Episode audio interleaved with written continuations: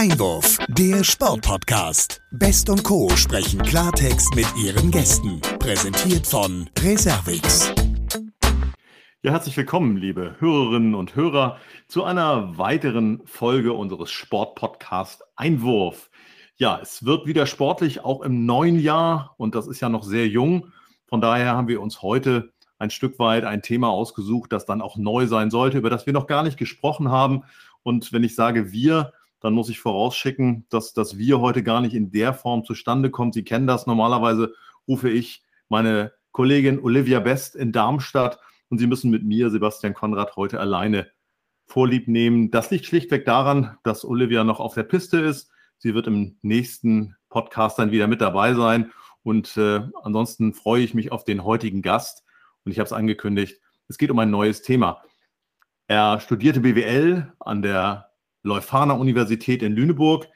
Ähm, das ist bei Hamburg und äh, war auch schon als Personal- und Projektmanager bei der Lufthansa aktiv. Heute ist er Leiter der Öffentlichkeitsarbeit und zwar bei der Bäderland Hamburg GmbH, die unter anderem für rund 30 Hallen und Freibäder und weitere Freizeiteinrichtungen zuständig ist. Und ich freue mich sehr, dass er uns heute zugeschaltet ist in unserer heutigen Folge des Sportpodcast Einwurf. Ich sage herzlich willkommen, Michael Dietl. Hallo, Herr Konrad, vielen Dank für die sehr nette Anmoderation und das Willkommen hier im Podcast. Ich freue mich sehr. Schön, dass Sie sich Zeit genommen haben. Wir freuen uns auch. Und ähm, ja, ich möchte gleich mit der Tür ins Haus fallen, sozusagen. Hm, es ist ja nun so, dass man in der heutigen Zeit bei vielen Dingen einfach sich die Frage stellen muss, was geht, wie ist das neue Normal? Und äh, da möchten wir natürlich gleich mal vorab die Frage an Sie richten, wie ist denn das beim Schwimmen? Also wie normal ist es denn im Moment ins Schwimmbad zu gehen, ins Hallenbad, wie auch möglicherweise an anderer Stelle ähm, sich im Wasser zu betätigen? Also wenn man es denn ins Bad schafft, dann ist es äh, im Wasser genauso unbeschwert, ähm, sportlich, äh, entspannt ähm, und erholsam wie sonst auch. Ähm, die Einschränkung ist tatsächlich, dass wir leider ähm, mehrfach schon in der Pandemie und jetzt ganz aktuell äh, seit Weihnachten wieder mit Zutrittslimits konfrontiert sind. Es gilt in Hamburg 2G plus, nachdem es vorher 2G war und davor 3G. Also es ist ein wilder Wechsel an Regeln, ähm, den man aus dem Alltag aber kennt. Also es ist jetzt nicht speziell für Schwimmbäder. Mhm. Ähm, das führt aber dazu, dass eben nicht jeder gewohnt spontan zum Schwimmbad kommen kann, weil wir einfach gar nicht so viele Leute reinlassen dürfen. Ganz konkret sind es so circa 10 bis 30 Prozent, ähm, die nur erlaubt sind. Und ähm, das heißt, wir müssen eben die entsprechenden anderen äh, 70 bis 90 Prozent äh, einfach abweisen und enttäuschen. Das ist mhm. doof. Ähm, Gerade äh, jetzt in der Jahresanfangszeit was Neues machen ist ja das Stichwort des, des Gesprächs heute, was Neues vorstellen. Ähm, ja. Und dazu gehören auch gute Vorsätze für das Jahr. Ähm, und Schwimmen ist eine tolle Sportart, ähm, um sich fit und gesund zu halten. Und ähm, umso schade ist es, dass es jetzt tatsächlich in der Hauptsaison, weil viele andere Dinge draußen eben nicht gehen, ähm, dann bei uns diese starken Einschränkungen gibt. Ja, da kann es dann hilfreich sein, wenn man oder dass man BWL studiert hat, weil man dann doch ein bisschen mehr Betriebswirtschaftslehre braucht, auch beim Schwimmen gehen, oder? Ähm, ja, also man muss einfach schnell sein. ich glaube, das hat jetzt nicht gar, gar nicht so viel mit BWL zu tun. Man muss sich gut überlegen, wann will ich gehen. Äh, am besten entscheidet man das im Voraus, ähm, nicht spontan. Das ist aber beim Schwimmen eigentlich auch üblich, weil wir eben nicht ähm, sowas wie, wie, ich sage jetzt mal ein Restaurant oder noch besser vielleicht ein Biergarten im Sommer oder eine Eisbude sind, wo man spontan vorbeikommt und sagt, ach, ich nehme mal mit, ja. ähm, sondern man packt ja schon ein Handtuch und äh, vielleicht eine Schwimmbrille, auf jeden Fall die Badehose oder den Badeanzug ein. Äh, man bereitet sich ja drauf vor. Ähm, idealerweise macht man das jetzt eben ein, zwei Tage vorher, um sich dann auch vorab schon ein Ticket zu sichern. Ähm, denn einfach spontan vorbeikommen, ähm, ist dann äh, durchaus äh, mit einer Absage verbunden. Ja, das ist dann schon gleich eine Information auch für unsere sportlichen Hörerinnen und Hörer, dass man durchaus ein bisschen im Voraus planen sollte. Bleiben wir noch mal einen Augenblick auch bei den Hygienemaßnahmen. Wir haben vor einigen Wochen schon mal gesprochen, da sah es alles noch ein bisschen, ich sag mal, entspannter aus vor dem Hintergrund, dass eben auch die Inzidenzen noch nicht so hoch waren. Sie haben es angesprochen, 2G Plus ist derzeit eben auch für Schwimmbäder das äh, Gebot der Stunde. Ähm, ist es nun so, Sie sind ja nun Hamburger und verantworten viele Einrichtungen in und um Hamburg, dass das auch dem sehr strengen Bürgermeister Tschentscher geschuldet ist, dass in den Schwimmbädern da so agiert wird? Oder ist das eher auch bundesweit so, dass da im Prinzip sehr einheitlich agiert wird aus Ihrer Sicht? Ja, Hamburg hat tatsächlich sehr lange Zeit ähm, in Details äh, oder andere Regeln gehabt, als das andere Bundesländer ha hatten.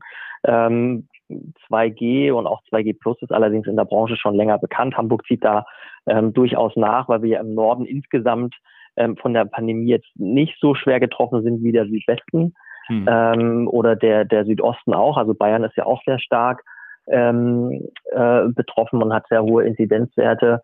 Ähm, dort sind Regeln genauso streng. Das zieht jetzt in Hamburg nach und es ist auch bundeseinheitlich, was ich, was ich ehrlicherweise auch begrüße. Ähm, denn dieser Flickenteppich, den man so als Bürger gerade so in, in der Hamburger Metropolregion ähm, im, im Umkreis hier von vier Bundesländern ähm, auch erlebt, das ist wirklich einfach so persönlich auch anstrengend. Ähm, mhm. Ich konnte manchmal gar nicht nachvollziehen, was gilt denn jetzt bei mir hier in Schleswig-Holstein. Ähm, während ich äh, zur Arbeit nach Hamburg fahre, ähm, ich dann schon wieder ganz andere Regeln habe. Das ist äh, eher unangenehm. Das ist sehr angeglichen jetzt. Ähm, grundsätzlich ist es auch legitim, da die Frage zu stellen, ähm, warum das so scheibchenweise sich immer wieder verändert, da wir ja im Schwimmbad sehr, äh, sehr hygienische Bedingungen haben. Einerseits durch die Desinfektion im Wasser, ähm, ja. alle Oberflächen, die damit auch in Berührung kommen, die sind durch die Chlorung ähm, wirklich keimfrei. Innerhalb von Sekundenbruchteilen werden da ähm, Erreger, seien es Bakterien oder Viren und das Coronavirus zählt dazu, abgetötet. Ähm, und auch in der Luft ähm, schwingt ja immer so eine Chlornote mit, ähm, einfach durch die Verdunstung. Ähm, und die Lüftungsanlagen sind so stark, dass wir dreimal in der Stunde komplett Frischluft im Gebäude haben. Ähm, die Absaugung ist vertikal, so dass ich jetzt auch eine Atemwolke ähm, gar nicht so horizontal verbreiten kann.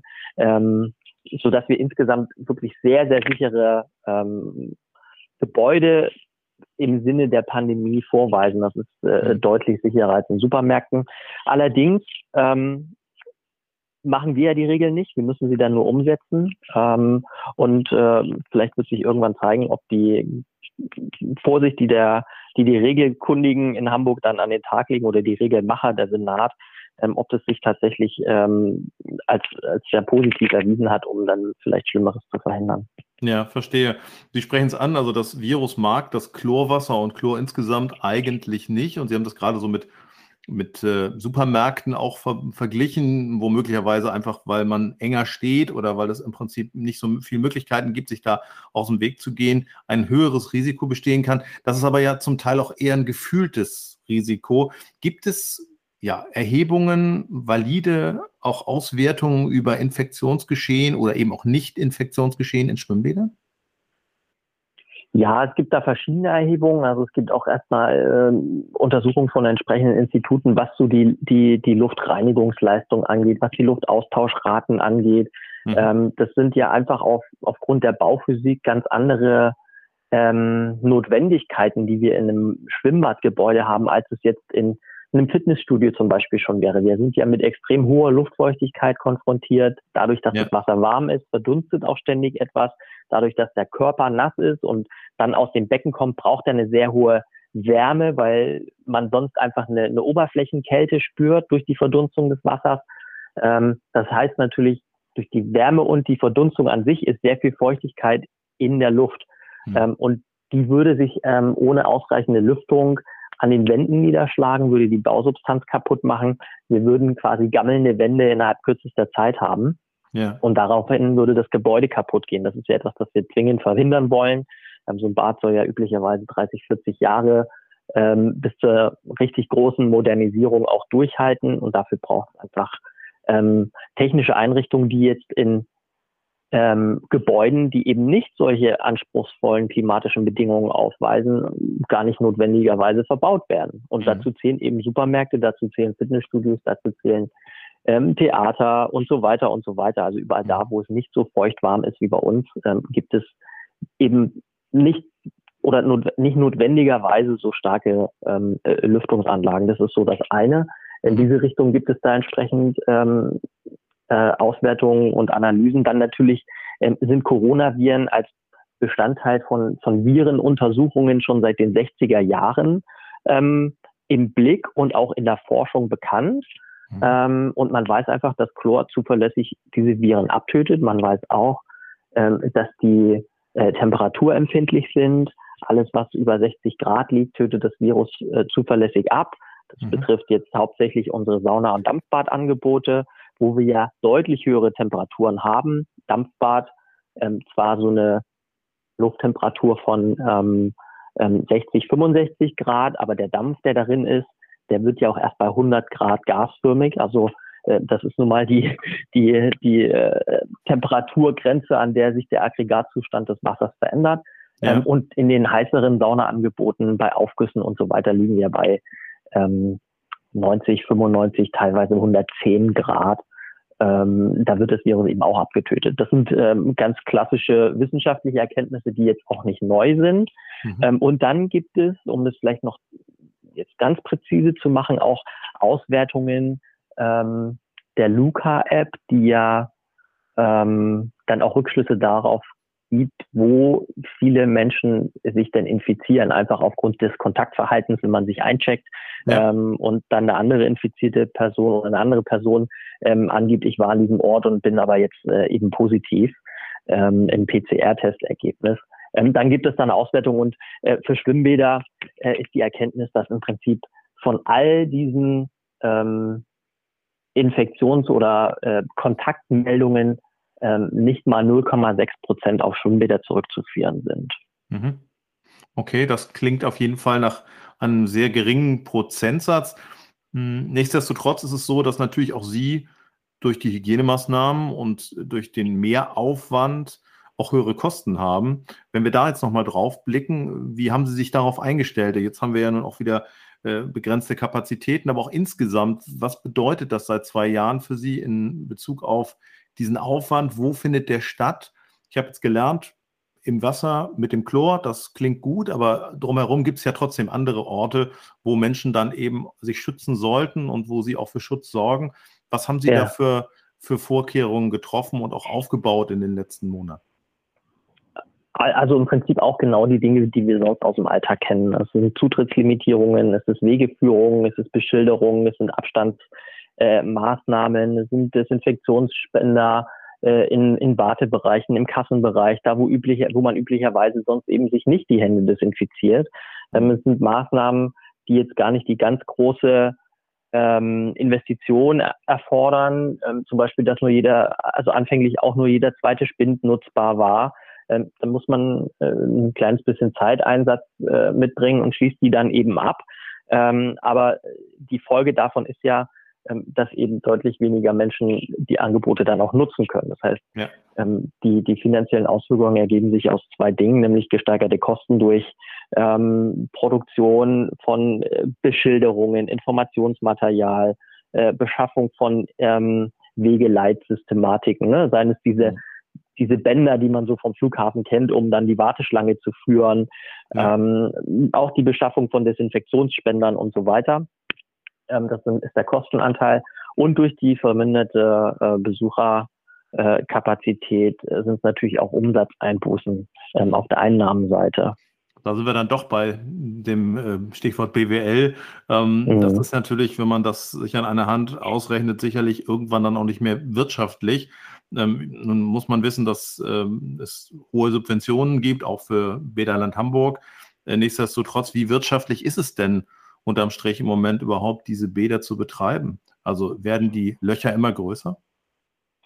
Also grundsätzlich muss man mal festhalten, dass der Betrieb eines öffentlichen Schwimmbades, das ja äh, immer rund 20 Millionen ähm, Minus am Jahresergebnis, ähm, einfach weil wir Teil der Daseinsvorsorge sind und ähm, die enorm hohen Kosten, die wir einerseits durch unser Personal haben, das ja die Wasseraufsicht macht und im Notfall eben Leben rettet, mhm. ähm, aber eben auch durch ähm, die, die hohen technischen Anforderungen und also in die Anlagentechnik, die kostet ja auch sehr viel, ähm, ja. und den, den energetischen ähm, Unterhalt, also sei es Strom und Wärme, die wir ja zwingend brauchen, mhm. ähm, haben wir so hohe Kostenpositionen, dass man das mit dem fairen, sozialverträglichen und oftmals ja auch noch rabattierten Eintrittspreis gar nicht decken kann. Also ich sage immer so salopp, wenn man äh, Millionär werden will, fängt man als Milliardär an und betreibt Schwimmbäder.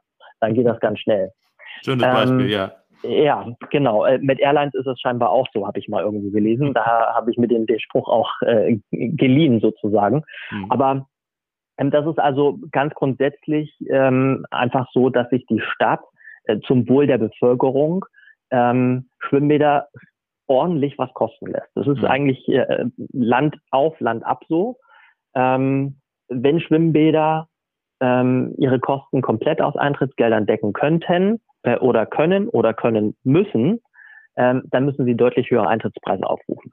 Mhm. Ähm, und da reden wir ähm, in Hamburg, ähm, weil wir da sehr gut aufgestellt sind, ähm, im Schnitt von vier bis fünf Euro pro Gast, die eigentlich auf den Eintrittspreis draufkommen müssten, ähm, um einfach eine schwarze Null am Jahresende zu erreichen.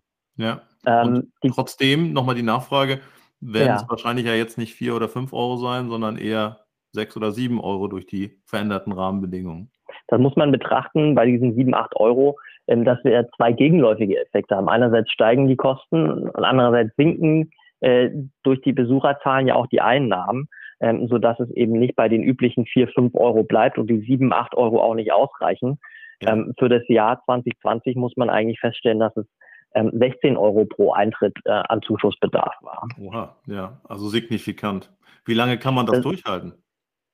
Ja, da sind wir natürlich in einer äh, charmanteren Situation als der äh, private Gewerbebetreibende. Wir gehören ja der Stadt hm. ähm, und ähm, die Stadt ähm, betreibt ja zum Wohle der Bevölkerung ähm, unter Berücksichtigung aller pandemischen Sicherheitsmaßnahmen ähm, die Schwimmbäder und lässt es sich eben auch was kosten ähm, und lässt es sich eben jetzt auch in dieser Zeit was kosten, sodass wir als äh, Unternehmen das Defizit quasi abgeben können an die Stadt ähm, das dann eben durch äh, städtische Mittel ausgeglichen wird.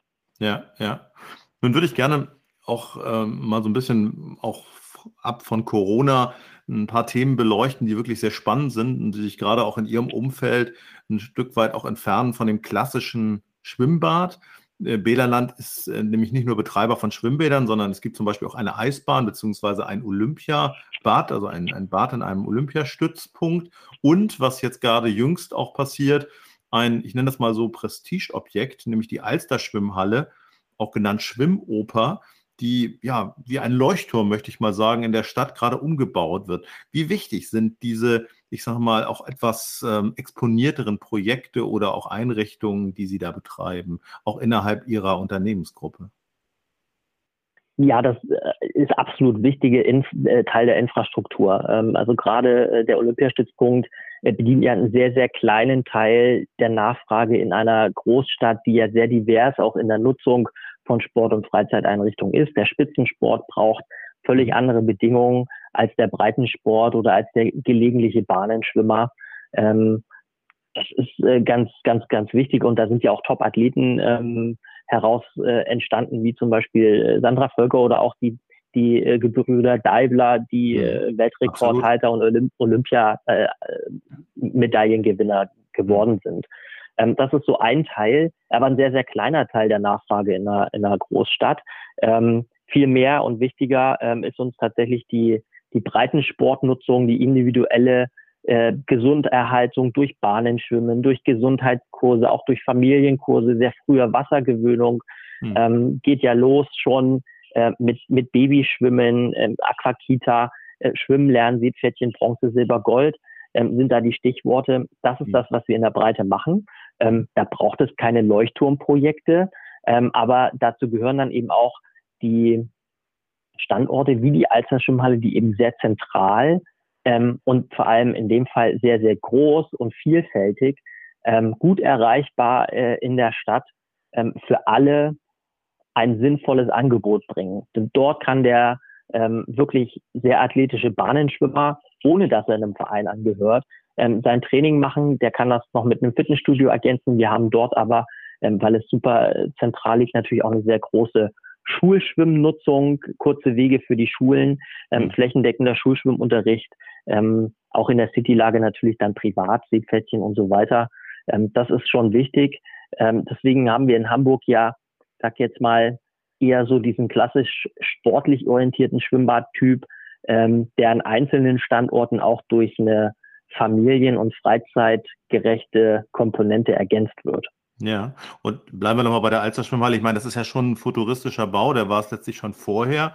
Hm, es gab äh, Tribünen und äh, es gab auch, ich sag mal, von der Optik her durchaus Dinge, die das Ganze nochmal in eine andere Ebene gehoben haben. Wie wird das zukünftig sein? Was können Sie uns über den Bau verraten? Wie, wie wird das Ganze aussehen und wann wird es vor allen Dingen fertig sein?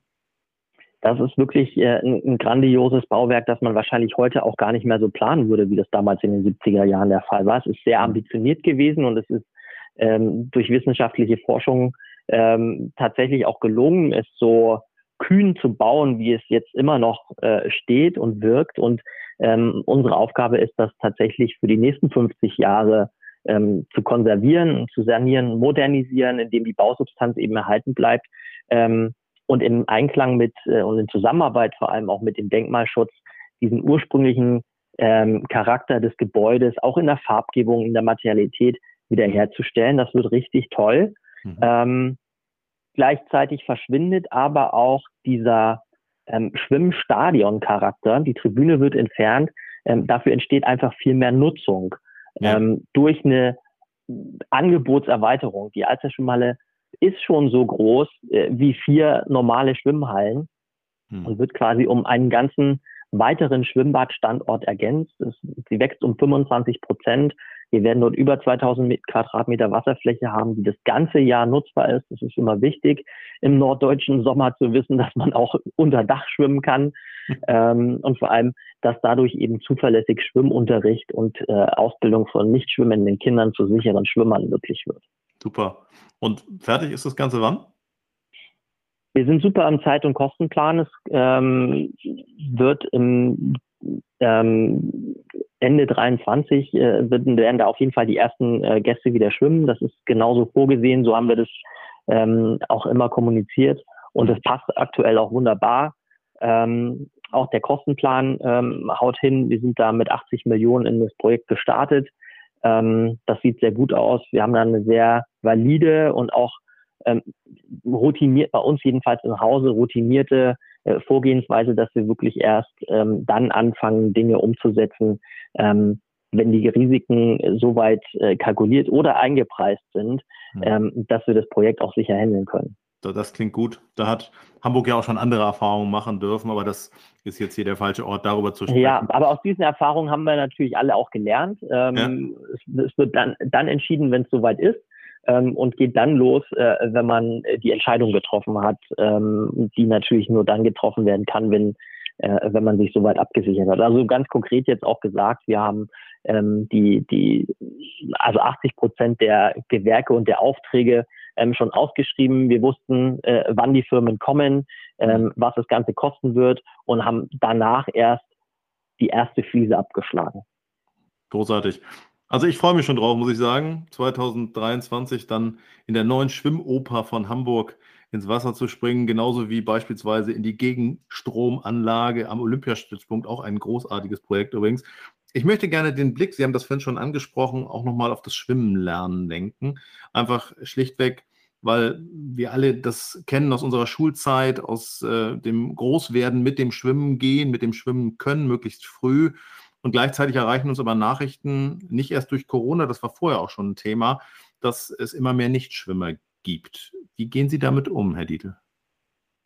Ja, also Schwimmlernen ist, äh, Schwimmunterricht anzubieten, ist eine unserer wichtigsten Aufgaben, wenn nicht sogar die wichtigste. Äh, wir merken das jetzt ganz aktuell, dass die Nachfrage durch politische Beschlüsse ähm, ja enorm in die Höhe schnellte, denn ähm, den, den regulären äh, Nachfragedruck ähm, konnten wir ja ähm, wegen Lockdown-Entscheidungen jetzt, ähm, sag mal, gutes Jahr gar nicht bedienen. Das staut sich natürlich auf. Plötzlich haben wir ähm, doppelt so viele ähm, Interessenten, ähm, als wir regulär Angebot haben können. Das mhm. wirkt sich natürlich aus. Gleichwohl ist Hamburg insgesamt ähm, sehr gut aufgestellt. Also diese äh, Horrormeldungen von immer weniger Kinder und so weiter ähm, kann man jetzt äh, für Hamburg eigentlich so nicht feststellen, ähm, da es ja ähm, spätestens in der dritten und vierten Klasse flächendeckend für alle Grundschüler Schwimmunterricht gibt. Ja. Äh, auch da schaffen nicht alle ähm, die, die Zielwünsche, ähm, die wir gemeinsam mit der Schulbehörde ähm, erarbeitet haben. Ähm, die sind auch sehr ambitioniert, ähm, liegen da konkret bei 95 Prozent der Kinder sollen Seepferdchen haben. Ähm, in anderen Großstädten ist der Zielwert und, und, und wir haben ungefähr 85 so im Schnitt ähm, Prozent. Ähm, und in anderen Großstädten liegt der Zielwert gerade so bei 50 Prozent. Dann muss man sich schon mal äh, vor Augen halten, dass Hamburg da deutlich weit vorne ist. Aber ähm, was ist aber eben, das muss man auch sagen. Ne? 50 Prozent ist ja wirklich ein katastrophaler Wert an der Stelle. Äh, ja, aber es ist eben dann schon trotzdem auch ein Ziel. Mhm. Ja, und das ist etwas, das man in der Großstadt ähm, charmanter auch äh, oder einfacher, sagen wir es mal so, ähm, erreichen kann als in einem Flächenland, äh, wo die Wege zum nächsten Schwimmbad vielleicht auch einfach weiter sind, ähm, wo die Kommunen ähm, sich abstimmen müssen, wo ähm, vielleicht auch die Versorgung mit Schwimmlehrkräften äh, nicht so gut ist, wie das in der Großstadt eher der Fall sein kann. Ja. Ähm, denn da müssen wir uns nichts vormachen, das ist äh, lange Zeit auch in Hamburg so gewesen. Ähm, wenn der ambitionierte Sportlehrer, der das an einer Schule ähm, dann übernimmt, ausfällt, dann gibt es mhm. da möglicherweise keinen, ähm, der dann den Schwimmunterricht anbieten kann. Manche Schulen ähm, haben vielleicht einen ambitionierten Mathelehrer, der gerne Schwimmunterricht anbieten will. Das ist alles schön und gut, aber er ist eben kein mhm. ähm, Schwimmlehrer der das äh, intensiv gelernt hätte. Ähm, das war auch eine lange Zeit eine Situation in Hamburg. Äh, daraufhin, äh, um das eben zu verbessern, ähm, hat die Stadt den Auftrag des, des flächendeckenden obligatorischen Schulschwimmens äh, an uns vergeben und wir haben ähm, eigens dafür über 100 äh, Schwimmlehrer, die wirklich ähm, qualifiziert, auch äh, extra geschult für besondere Kinder zum Beispiel, ähm, den, den, den Schwimmunterricht anbieten. Und durch diesen großen Pool an Lehrkräften kann man natürlich auch mal einen krankheitsbedingt ausfallenden Schwimmlehrer kompensieren, ähm, mhm. was vielleicht äh, in der ländlichen Region dann nicht so leicht möglich ist. Ne? Klar, verstehe ich. Hm, vor dem Hintergrund, wann lernt man denn eigentlich optimalerweise schwimmen? Also klar, Sie sprachen es an, in der Schule gibt es den Schwimmunterricht, aber was würden Sie empfehlen, so jetzt einer Familie hm, mit zwei Kindern, wann sollten die das erste Mal so in Richtung Schwimmkurs oder auch in Richtung Schwimmen gehen, sich orientieren? Also das ist auf jeden Fall ein Prozess, der nicht erst irgendwann anfängt, ähm, sondern der schon gleich anfängt. Ähm, und zwar schon gleich heißt, ähm, kurz nach der Geburt, wenn der Nabel abgefallen ist, man das erste Mal mit dem Kind planscht und badet, das klassische Reinigungsbaden zu Hause, das ist, hm. das ist ja noch ein Baby. Ähm, da geht die Wassergewöhnung schon los, auch wenn man das gar nicht mit Schwimmen lernen und Schwimmbewegungen in Verbindung bringt. Ähm, aber die Scheu vor Wasser zu nehmen, die Freude an Wasser zu wecken, ähm, die Angst vor übers Gesicht laufendem äh, Wasser zu nehmen. Mhm. Das sind alles schon Dinge, die man zu Hause mit einem Kleinstkind machen kann, in der Badewanne, unter der Dusche mhm. ähm, und die dann enorm wichtig sind, um dann schwimmen zu lernen, ähm, die dann ja auch in einem Schwimmbad mit einem, auch mit einem, mit einem sechs Monate alten Kind in einem Babykurs zum Beispiel vertieft werden können, ja, in den, in den Folgejahren und so weiter. Ähm, aber mit Blick auf eine gezielte Unterrichtssituation, wie wir sie ja dann aus dem Seepferdchen kennen, mhm. sind Kinder üblicherweise mit fünf Jahren, manche ein bisschen früher, andere ein bisschen später, in der Lage, die Übung nachzumachen, ähm, auch den Vorgaben des Lehrers zu folgen und sich mal so eine halbe, dreiviertel Stunde auf so eine Unterrichtssituation einzulassen und zu konzentrieren.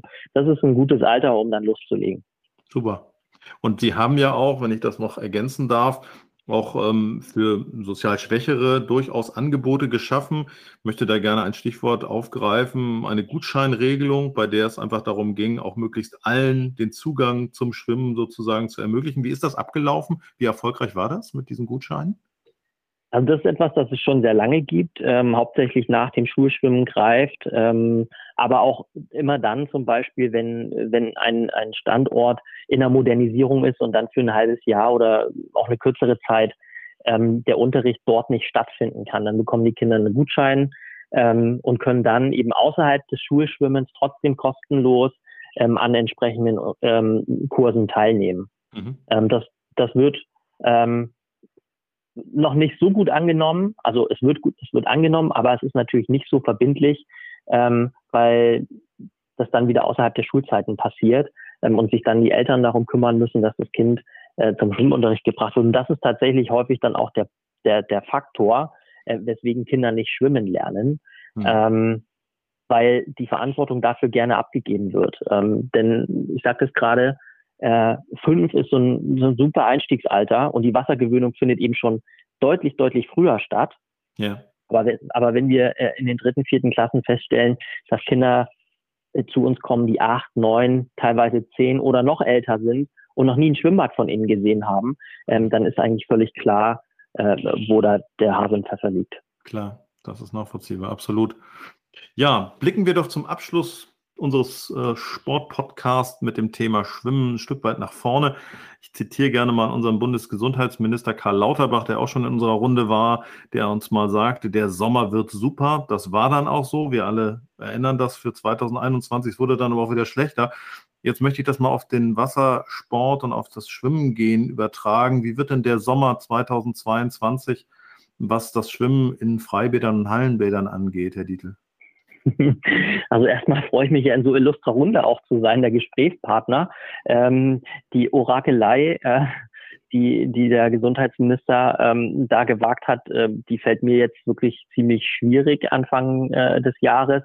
Ähm, einerseits äh, kann ich die Wettersituation noch nicht absehen. Das ist ja ganz maßgeblich für die Schwimmsituation in Freibädern. Denn es mhm. regnet, ähm, geht da keiner hin. Äh, wenn die Sonne scheint, sind die Bäder voll, dann ist mit Schwimmen auch wieder schwierig, weil sich die Leute abkühlen wollen und äh, am liebsten nur äh, im kalten Wasser rumdümpeln möchten.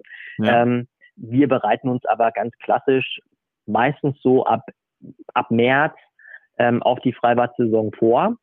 Ähm, das heißt, ähm, die Becken werden geleert, das alte Wasser geht raus, wir schrubben, wir putzen, wir wienern, äh, wir bringen die Schwimmbretter, die Springbretter wieder an, befüllen die Becken neu, ähm, Rasen mähen, Hecken schneiden und so weiter. Das passiert dann alles, ähm, wenn der letzte Schnee oder der letzte Frost vorbei ist. Das war letztes Jahr übrigens ziemlich spät. Ähm, das Wetter war lange Zeit sehr eklig. Ähm, da kann man sowas dann nicht machen, nicht weil es kalt und nass ist, sondern weil ähm, so ein Becken dann auch Schaden nimmt, wenn es noch zu kalt ist. Und wir hatten ja. äh, bis in den April hinein noch, noch, noch Frost. Ähm, und äh, dann war der Mai war toll äh, vom Wetter. Ähm, da durften Bäder aber noch nicht öffnen. Das war dann erst im Juni der Fall. Mhm. Ähm, und dann wurde das Wetter leider wieder schlechter, so dass wir ähm, trotz der Zutrittslimits eben gar keine 100% Auslastung hatten. Ähm, das ist immer schade. Ähm, das kann durchaus sein, dass es diesen Sommer irgendwie erstmal wieder so losgeht. Mhm. Da stecken wir aber jetzt alle nicht, nicht so drin. Das kann man, glaube ich, einfach noch nicht absehen, wie sich das mit der Pandemie entwickelt. Aber wir bereiten uns wie immer auf eine Saison vor, äh, um dann, wenn wir dürfen, ähm, auch für die Bürgerinnen und Bürger da zu sein. Klar. Kann man abschätzen oder kann man das so in Prozenten sogar ausdrücken, wieso das Verhältnis in einem klassischen Sommer ist zwischen Freibad- und Hallenbadgängern? Also das nehme ich mal an, schwankt dann ja wahrscheinlich eher in Richtung Freibadgänger. Gibt es da so Prozentzahlen? Hm, ja, wir sind ja in Hamburg da so ein bisschen so aufgestellt, dass wir eben nicht äh, das reine Freibad so in der, in der ganz großen Anzahl hier haben. Mhm. Ähm, denn das Wetter ist eben nicht so zuverlässig. Wir haben idealerweise Angebote, die entweder wetterunabhängig funktionieren, weil sie überdacht sind ähm, oder ganzjährig beheizt ähm, oder in Kombination mit einem Hallenbad auch funktionieren, sodass man immer auch nach drinnen ausweichen kann. Und dann haben wir einfach in der Kassensituation ähm, gar keine saubere Unterscheidung zwischen, der geht jetzt nur ins Freibad und der geht jetzt in die Halle. Ähm, aber okay. rein so von der, von der, also wir haben ein paar Standorte, die sind eben rein als Freibad im Betrieb. Ähm, aber das ist ähm, ein sehr, sehr kleiner Anteil, ähm, fünf Standorte von knapp 30, die dann eben auch nur so 50 Tage im Jahr sinnvoll nutzbar sind. Ähm, die anderen sind eben 365 Tage im Jahr nutzbar. Mhm. Ähm, und da kann man jetzt äh, dann schon erkennen, dass der, der Sommeranteil vielleicht zwei, drei Prozent der Gesamtjahresbesucheranzahl ausmacht. Mhm, verstehe. Ja, sehr spannend. Jetzt plaudern wir schon so rund eine Dreiviertelstunde und ähm, möchte gerne abschließend Sie noch etwas Persönliches fragen, was sich vielleicht auch der ein oder andere Hörer oder Hörerin fragt wie geht man denn so als Chef der Öffentlichkeitsarbeit mit äh, einem Arbeitgeber um, der einem die Möglichkeit gibt, jeden Tag eigentlich ins kühle Nass zu springen? Gehen Sie regelmäßig schwimmen? Testen Sie Ihre Bäder eigentlich auch selber mal? Wie, wie läuft das bei Ihnen oder nehmen Sie Familie sogar mit? Ähm, ja, jetzt aktuell ähm, mache ich das weniger, weil wir eben diese Zutrittslimits haben ähm, und ich den verfügbaren Platz jetzt nicht dem, dem allgemeinen Bürger wegnehmen will ähm, der eben genau wie ich äh, sich ja um dieses Kontingent bemüht. Ähm, und wenn ich drin bin, dann kann eben Lieschen Müller nicht kommen. Ähm, da bin ich jetzt vielleicht ein bisschen eigen und äh, nehme mich da ein bisschen zurück. Ähm, ganz grundsätzlich, ähm, ja, nutze ich unsere Bäder auch, ähm, auch mit der Familie. Ähm, das ist immer sehr schön. Ich komme dann meistens aber dienstlich auch noch ins Gespräch mit den Kollegen, Von daher ist es jetzt nicht die reine Fre äh, Fre Freizeiterholung, wie das der äh, allgemeine Gast so hat. Das finde ich aber auch gut, denn der Austausch ist wichtig. Ähm, ich habe immer neue Erkenntnisse daraus und man sieht hier und da und dort vielleicht auch mal entweder was Neues oder mhm. etwas, wo man, wo man dann nochmal ansetzen kann, vielleicht auch nochmal Dinge zu verbessern. Ich mag auch unsere Saunen sehr gern. Ähm, das ist etwas, das ich äh, wirklich gern nutze, um mich auch zu erholen oder zu entspannen, mal abzuschalten. Ähm, und ich gehe davon aus, dass es auch wieder deutlich besser wird ähm, und dass ich dann auch mit Familie und äh, Kind ähm, dann, dann hoffentlich bald wieder viel häufiger kommen kann. Das klingt gut. Und vielleicht gibt es ja dann auch wieder die Gelegenheit, dann auch mal ein Meeting im Wasser oder in der Sauna durchzuführen. Ja, das ist natürlich immer besonders cool, wenn man, wenn man Termine mal in der Sauna machen kann. Ja. Ähm, sehr ungewöhnlich. Ähm, aber äh, das ist äh, in unserem Metier äh, passiert es durchaus, dass man auch mal leicht bekleidet zu einem Termin kommt. Ja, sehr cool das funktioniert. Herr Dietl, es hat mir große Freude gemacht, viele Informationen und ich fand, es war ein sehr guter Überblick, den Sie uns gegeben haben und vor allen Dingen den Hörerinnen und Hörern, dass wir mal uns ins Wasser begeben haben, auch wenn es nur virtuell war und äh, vor allen Dingen auch mit den Schwierigkeiten und Herausforderungen uns beschäftigt haben. Ich bedanke mich ganz herzlich für das Gespräch, freue mich, wenn wir uns dann demnächst wieder persönlich auch begegnen und äh, bleiben Sie gesund. Herzliche Grüße nach Hamburg und bis ganz bald. Vielen Dank für die Einladung. Es hat mir Spaß gemacht. Ich hätte, glaube ich, noch eine Stunde oder äh, länger erzählen können. Ich bin so ein bisschen in den Redefluss gekommen. Ähm, aber gut. es ist wirklich auch ein, ist auch ein tolles Thema, äh, über das es viel zu erzählen gibt. Und äh, ich freue mich, wenn äh, ein paar der Zuhörer äh, vielleicht auch mal was Neues wagen zum Jahresanfang und mal schwimmen gehen und die Vorteile für sich erkennen. Und äh, ja, ich freue mich auf das Wiedersehen. Ähm, und ja, viel, viel Erfolg und alles Gute auch mit dem Podcast weiterhin. Herzlichen Dank. Bis dahin. Schöne Grüße. Bis dann. Tschüss.